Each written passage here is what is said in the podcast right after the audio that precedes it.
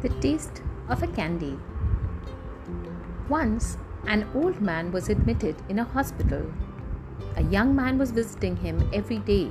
He would sit with him for more than an hour, help him eat his food, and take a shower too.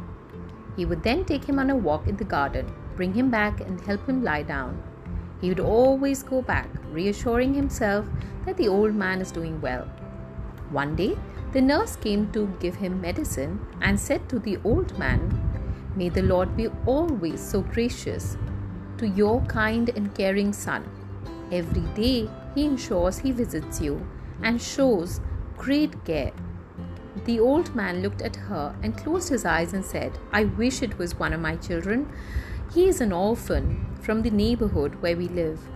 I met him one day in the past, crying at the door of a temple after his father died. I comforted him and bought him a candy. I neither saw him nor spoke to him for a very long time.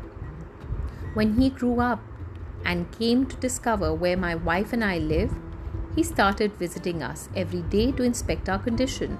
And when I fell sick, he took my old wife to his house and now comes to the hospital to see me through this treatment.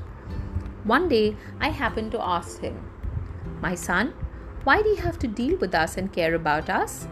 He simply smiled and said, The taste of the candy is still in my mouth. Isn't that a beautiful aspect of kindness?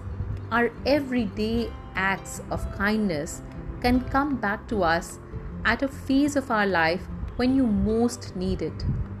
Always have full faith and trust in the Almighty and continue your small acts of kindness.